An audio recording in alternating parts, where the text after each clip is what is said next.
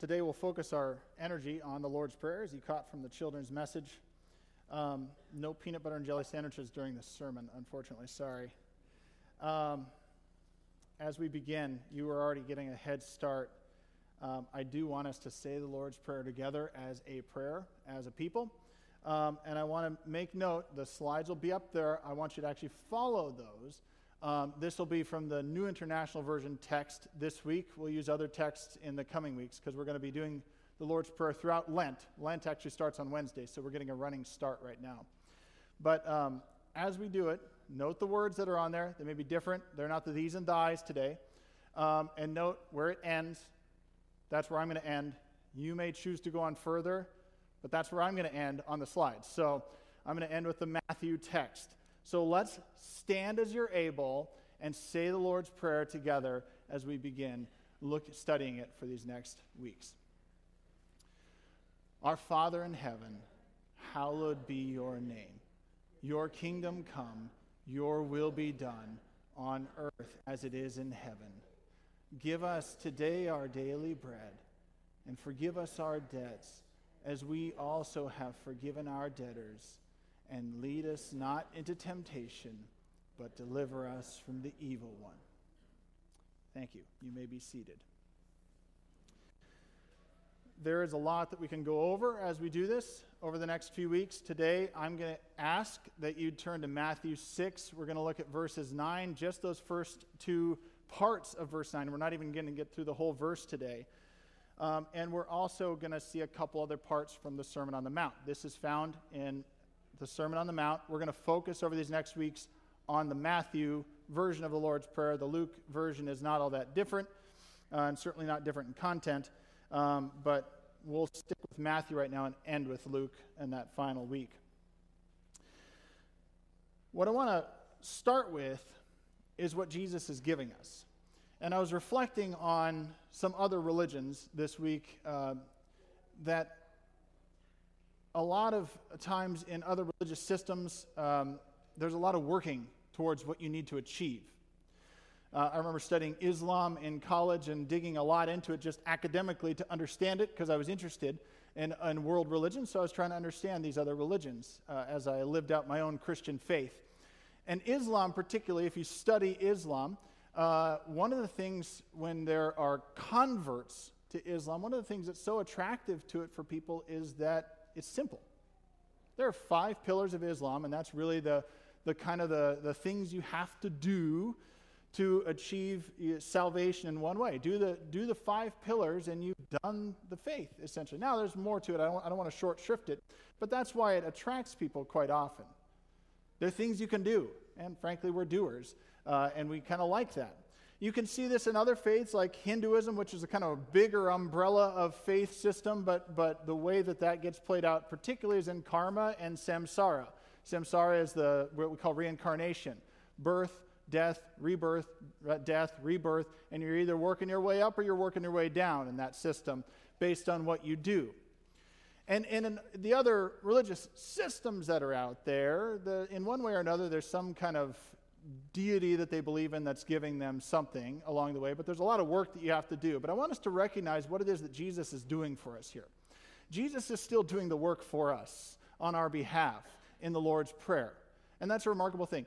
Absolutely, in Christianity, which I believe is true, and I believe is the only way to the Father, in Christianity, we do have a part to play, but it is remarkable to me to continue to see throughout Scripture how much God does on our behalf, and we should be thankful for us. So Jesus is saying here, here's how you should pray. Let me teach you.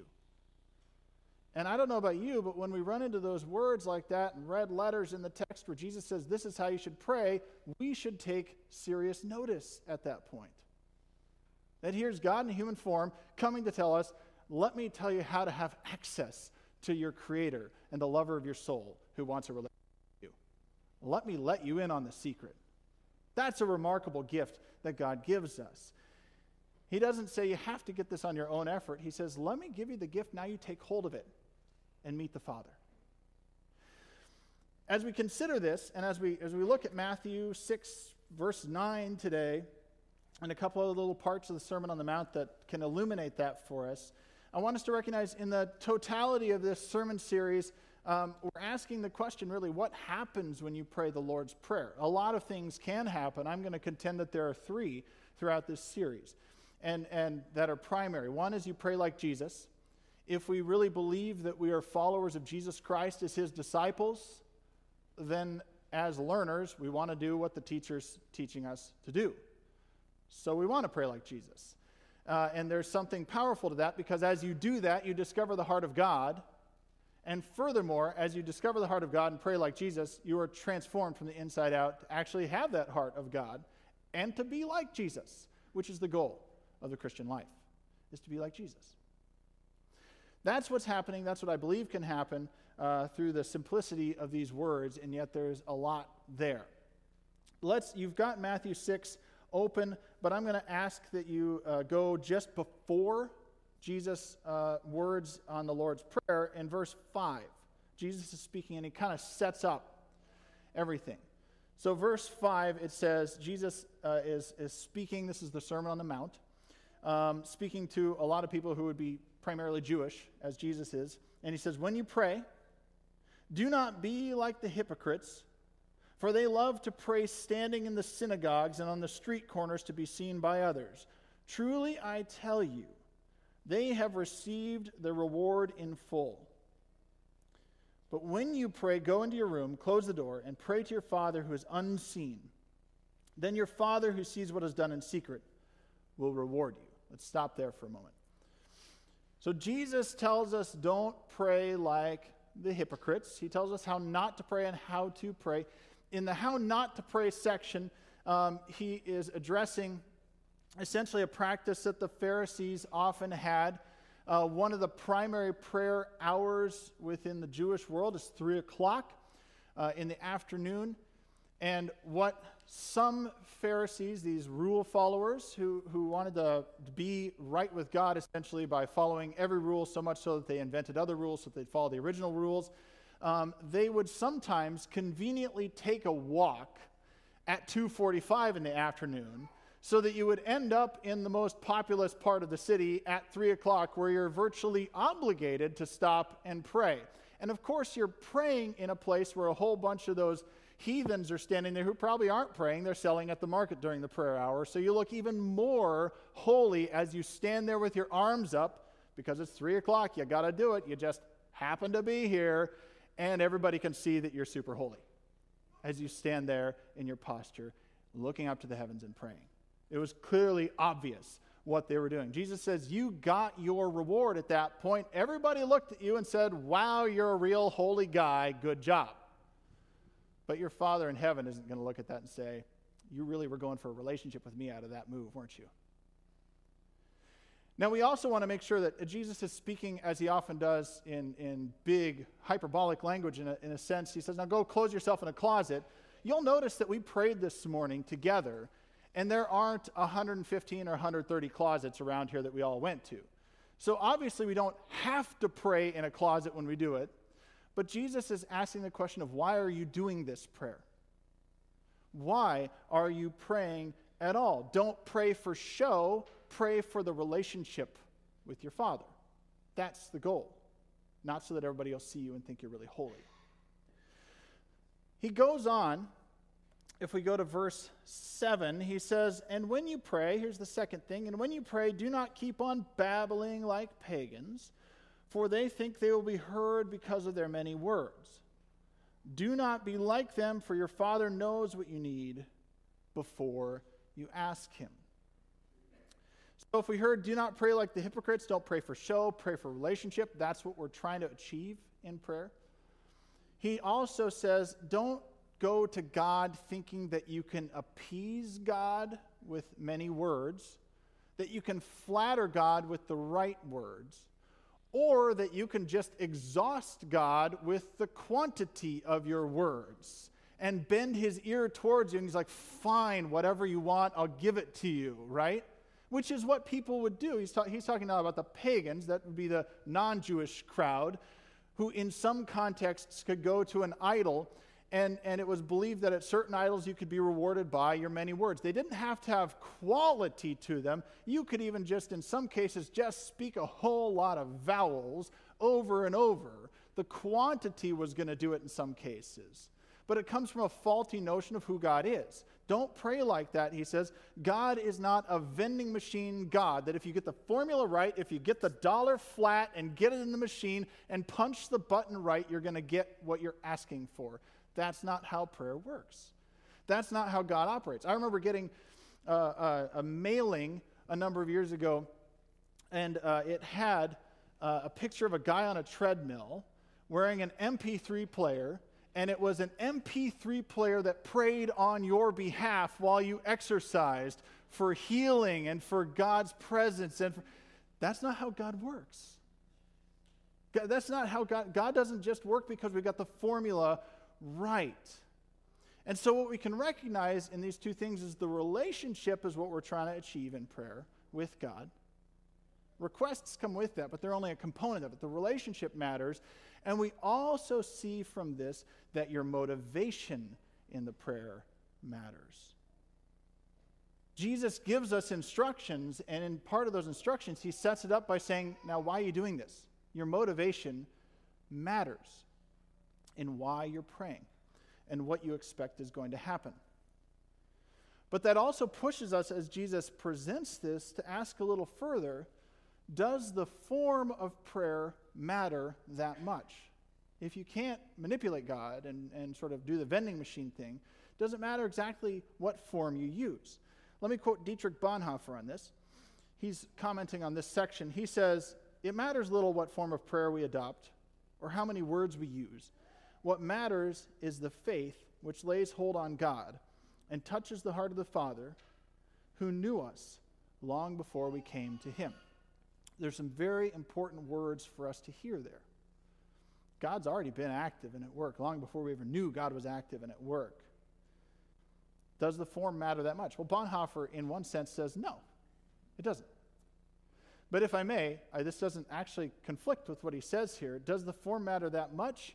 Yeah, it kind of does. And here's why.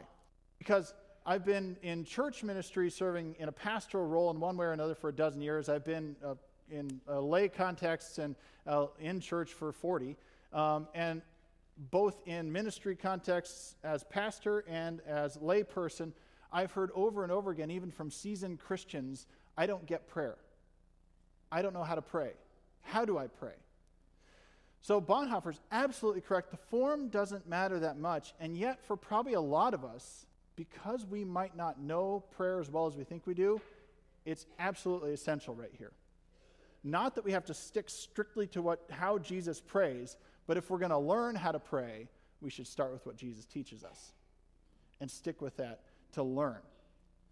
And I want to point out that even if we pray the prayer Jesus teaches us to pray as a regular discipline, I think we also, even if our motivation is off in prayer, if we're not quite sure why we pray, I think that begins to get corrected by the form Jesus gives. Our motivation will be corrected, as well as how we pray, the content of our prayer, as well as the goal to have a relationship with God, our Father. So let's start there with the Our Father language that we see. It's a relational reference. That's important to recognize. This isn't a transactional reference that we're being given here by Jesus. When I go to my bank tellers down the street, it's human-to-human contact, but it's generally a transaction that's going on. I don't really know their story. They don't really know my story. We can have small talk. I recognize their faces. I know some of their names. They know my name because it's written on the check, and that kind of thing. But it's cordial, but it's not deep. And that's fine. Those are transactional relationships. We have those. When it comes to praying our Father, we first and foremost have a relational term. That's why it's our Father. It's not God distant somewhere else. It's our Father.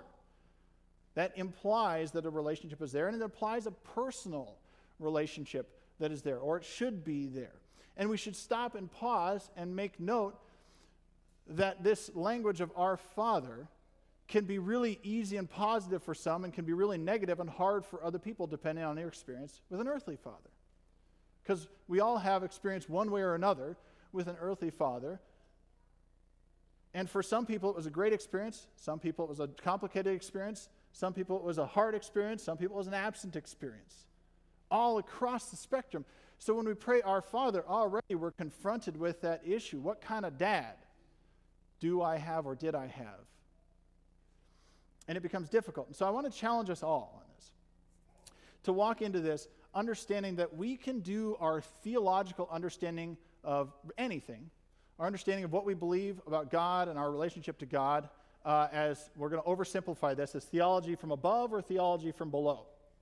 And actually there's value in both starting points, but we need to make sure that it always is checked and proven by God's word to us, and that the theology from above is going to matter a lot, even if our starting point is from below. So let's just investigate that a little bit, because I think this matters in this language. If we do theology from below, here's a negative example, and we'll take an ancient one that's distant from all of us, but let's just try this out. This is an example of theology from below. If you look at the ancient world, if you look at Egypt and Mesopotamia, some of you are falling asleep already because I said Mesopotamia, but it's a fun word, try it later. That's modern-day Iraq, Tigris and Euphrates River.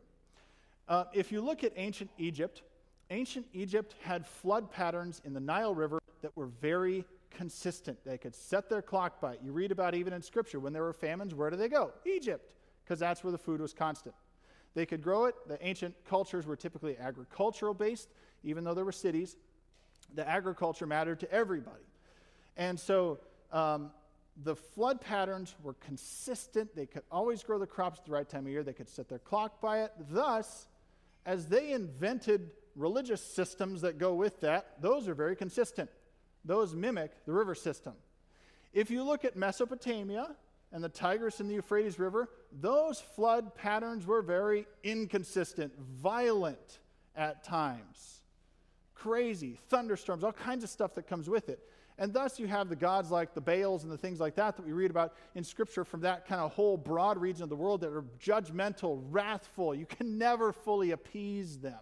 Now, we worship the one true God. We didn't invent God. But in those cases, they're inventing these things to try and explain the world. And they're very clearly mimicking the natural patterns of the world. That's theology from below done poorly, is what that is. They made assessments based on the world around them, and they were incorrect.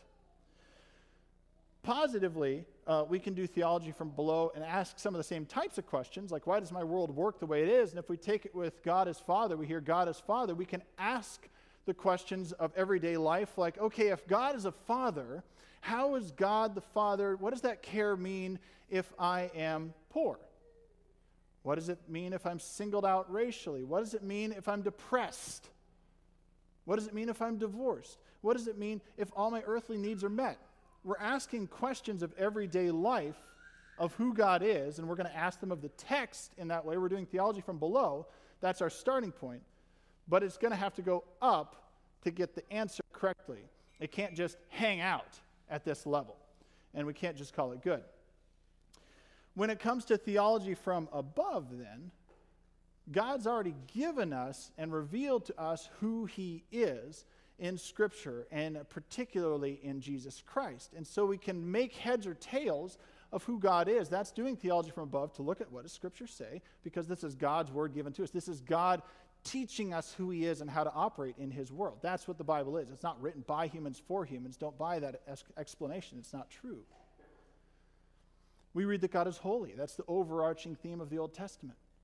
That God is apart from His creation, yet cares for His creation, that God has no beginning or no end. That's the magnificence of God's name, if you will, Yahweh, revealed at the burning bush. But that name that seems so distant, no beginning and no end, I am what I am, gets filled in with meaning in very personal ways all throughout Scripture as God comes below and meets us. I am your healer. I am the one who sanctifies. I am your deliverer. I am your banner over you. That's who God is. I'm your provider. I'm your rescuer. Jesus takes that on in the New Testament. I'm the way, the truth, and the life. I'm the bread of life. I'm the living water. It gets filled in with meaning so that we can ask those below questions of everyday life. And God says, guess what? I reach down and I'm in that. But you have to understand it from above, too. You can't just ask the question and be content with that answer that you came up with on your own. You might come up with the right conclusion. You might come up with the wrong conclusion. You got to test it from who God is and who God has revealed himself to be. And then we can come together and understand who is God as Father.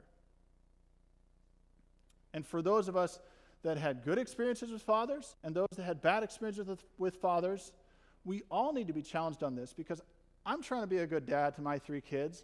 I guarantee you there are days when I've failed at that. I've not done the best. And they can't have their image of God purely based on their earthly father. I might give them a window into that. I hope I do. In fact, that's part of the point of the best of those relationships. But there's going to be deficiencies in that too, and they need to be able to go to Scripture and see who is God as Father, the perfect Father. And I know we've been talking about this in our own house, because I have two of my three kids want to be baptized, May 5th. If you want to be baptized, check it off. There's a little card in the pew there, and come and talk to me if you want to be baptized. We've been talking about that. We've been talking about, okay, if you're going to honor your father in that commitment, you also need to honor your father. That's the practice, the training ground. And for some of us, that's going to be way harder than others because it's so complicated. But we need to understand who God is as our Father, as the perfect Father, not just doing theology from below, but from above as well. And so that drives us to a question that I think is important. If you pray, Our Father in heaven, the question to ask is, how do I see God acting as Father today? I think we're driven to that question by praying, Our Father. We heard the scripture this morning from Matthew 7, starting at verse 7. Jesus says, ask, and it will be given to you. Seek, and you will find. Knock, and the door will be opened to you. For everyone who asks receives, the one who seeks finds, and to the one who knocks, the door will be opened. God wants us to pursue him. He goes on further. He says, which of you, if your son asks for bread, will give him a stone, or if he asks for a fish, will give him a snake? If you then, though you are evil, know how to give good gifts to your children, how much more will your Father in heaven give good gifts to those who ask him? There's an impression of our good Father, our perfect Father. And I suspect that even those who had the best and those who had the worst, all across the spectrum, interactions with the Father in this existence, all of us need our theology to be reformatted to understand our good, perfect Father from above. Jesus points out in Matthew 3:9, before he gets to the Sermon on the Mount, talking to some of the law keepers in Israel, he says, don't think that you guys, you covenant people, can just be God's covenant people because of birthright, and God's going to say, great, you were born into it, but you're not doing anything to honor me. God can make new children out of these stones. And I think it's an important reminder that I hear this language actually a lot from certain wings of the church and from those outside of church, that because we're created in God's image, we're all children of God. That's not actually the way Scripture understands that children of God language. If we're children of God just by sheer existence and by creation of God, we're estranged children of God. We're out of communion with the Father.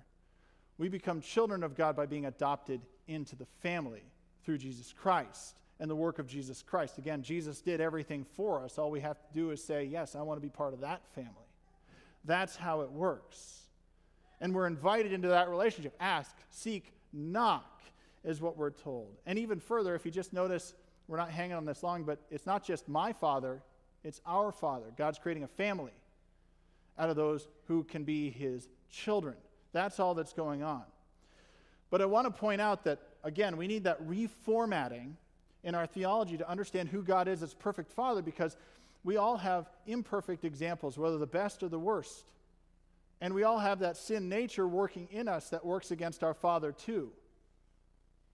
I'll give you an example of what happened with our dog recently that I think illustrates this. Our dog is super submissive. She would never bite the hand that feeds her. I'm typically the one, but not always, that feeds her. Even just the wrong look, and she's cowering. Like, what did I do? Nothing. I'm trying to play with you, dog. Come on, let's do this. But she got half a piece of pizza from the trash recently, hanging out of both sides of the mouth. And I'm like, looking at her, I see it. I'm thinking, I don't want to clean this up later, so I'm going to try and get this out of the dog's mouth as much as I can. It was a fight within the dog, you could see, to not snap at me, because she's trying to instinctively hold on to food, but also realize, I don't want to bite the hand that feeds me. I don't want to go against this guy, but this food, it's in my mouth, and it's the most important thing in the world. The same thing happens to us when it comes to our Father. There's a battle going on in us to not recognize God as our Father, to in fact want to go our own way and continue to be those wayward children, when God's called us to be adopted. We also get our Father in heaven. Matthew 6, if you go to 19 through 21. Jesus says, "Do not store up for yourself treasures on earth where moths and vermin destroy and where thieves break in and steal. But store up for yourselves treasure in heaven where moth and vermin do not destroy and where thieves do not break in and steal. For where your treasure is, there your heart will be also." We should recognize that heaven, functionally in scriptural understanding, is kind of it's the domain of God. It's the CEO's office, if you want to think of it that way. It's the place where God is. And we'll get to it later in the prayer, the heaven and the earth, on earth as it is in heaven. The whole idea of what Jesus was doing was to take what's going on with God and God's intent and God's the heavenly realm and aim it in trajectory towards earth, which is what's supposed to happen. But that sin nature has worked against it so much that it's messed up, that work on earth. The kingdom of God is not fully realized on earth as it is in heaven yet. That treasure is stored up for us in heaven, but it doesn't mean it's simply going to stay there. To paraphrase N.T. Wright, the New Testament scholar, he says, if somebody said that I have root beer stored in the fridge, it doesn't mean we have to go in the fridge to enjoy it. We can take it out, and that's what God's doing. God's expansive kingdom is extending beyond heaven. That's the whole purpose. That's what he's doing. That's what we read about in Revelation. New heaven and the new earth. God's rule and reign fully realized within that full realm for those who are children of God. And we can begin to enjoy that inheritance, to enjoy that treasure even now. And it's by that adoption through Jesus Christ, under God our Father, that we begin to enjoy that and realize that now. But what that calls out of us as his people, living under our Father, is to live by the house rules of the Father. That's what it is. We're living under kingdom rules now in a world that's not living that way. Just like if you come to our house and you were to watch a movie, it's not a rule, but the house way of doing things is when the closing credits come up and the music comes on, we get up and dance. That's the house way of doing things. When you ask for something around our house, we say, and my wife is behind this, and I like it, she says, "I would like," instead of "I want." It's small, but it's important. I would like some milk, not "I want milk." And also, extending from that, no whining. That's also one of the house rules, which we extend to people that come in the house. Occasionally we have to address that to anybody. No whining in our house. Those are the house rules. They might be a little different than if you stepped outside of the house. But if we're living as God's family, we live under God's house rules. That's how we do it. We don't get to live under our own house rules and say, "Oh, I'm a child of God, but I don't live by his rules." That's not how the relationship works. That's why this matters so much. So it drives us to the other half of the question. How do I see God operating as Father today? How am I operating as his child? Am I living under the house rules or not? Matthew 7:12, it gives us the golden rule. "In everything, do to others what you would have them do to you, for this sums up the law and the prophets. Love the Lord your God with all your heart, soul, and mind. Love your neighbors yourself." Fleshing those things out, and I'm not actually going to answer all of how to live out this question for you. How are you acting as a child of the Father? But if our Father is about relationship, then I suggest that this question is the primary nerve that the whole issue of our Father touches on. It's not simply how am I seeing God operating as Father, because God's going to continue to do that whether we respond or not. Just like I'm going to take care of my kids whether they respond the way I want them to or not. But how am I operating as a child of that God? How am I operating, living under the house rules of the Father and responding to his love is the key question. And the more we pray in relationship to the Father as his child, the more we not only discover the house rules, I mean, it begs the question, do I know the house rules? A lot of us don't. Do I know the house rules? Am I operating under the house rules? And the more we pray at wanting to discover those house rules, the more we desire to do the house rules and to live in response to God's love. That's part of the transformation that occurs as we pray, Our Father in heaven, and flesh out what all that means. So my final charge to you today before we go to the table. The challenges I have are simple enough. One, you heard it in the children's sermon, to memorize the Lord's Prayer. If you don't have it memorized, memorize it. And if you do have it memorized, try a different translation for fun. We'll say it in different ways over the sermon series. I want to give you a challenge, though, for this week. Pray it each day this week. Pray it daily. Pray it multiple times a day if you want. And I'll tell you an easy way to do it is to pray it each day as you do something menial. As you do something routine that you would normally do each day, washing the dishes, going from your car to your desk at work, those kinds of things. Pray the Lord's Prayer as you do something really simple, as your reminder to actually do it, and to see, in fact, how God is operating even in the most mundane of moments, because those are times when we can be very reflective, I think, on what God is up to and what's going on around us. We can think back and we can put ourselves in a position to look forward. And maybe if you do it at the beginning of the day, this sets you up to look at how God is Father through the day. If you do it at the end of the day, it gives you a chance to reflect back. How did I see God operating as Father? And those are the questions. As you pray it, as you've memorized it and pray it daily, ask yourself, what's my motivation in this prayer? Why am I doing this? What do I expect God to do as I pray the Lord's Prayer? Do I expect God to give me things, or do I expect God to actually respond in some way? Ask yourself, how do I see God acting as Father? Like I said, you can reflect on that on either end of the day, right in the middle if you want, whatever. And ask, finally, how are you acting as a child of the Father? Let's pray together before we go to the table. Lord, as your children, we ask that you would help us not only understand the house rules, but live by them, to be kingdom people in our attitudes, and in the action of our hands, in the words of our mouth, and in the meditation of our minds and hearts. That in all ways we would be reflections of what it means to be your family, your people, gathered under your headship as Father. I pray this in your name. Amen.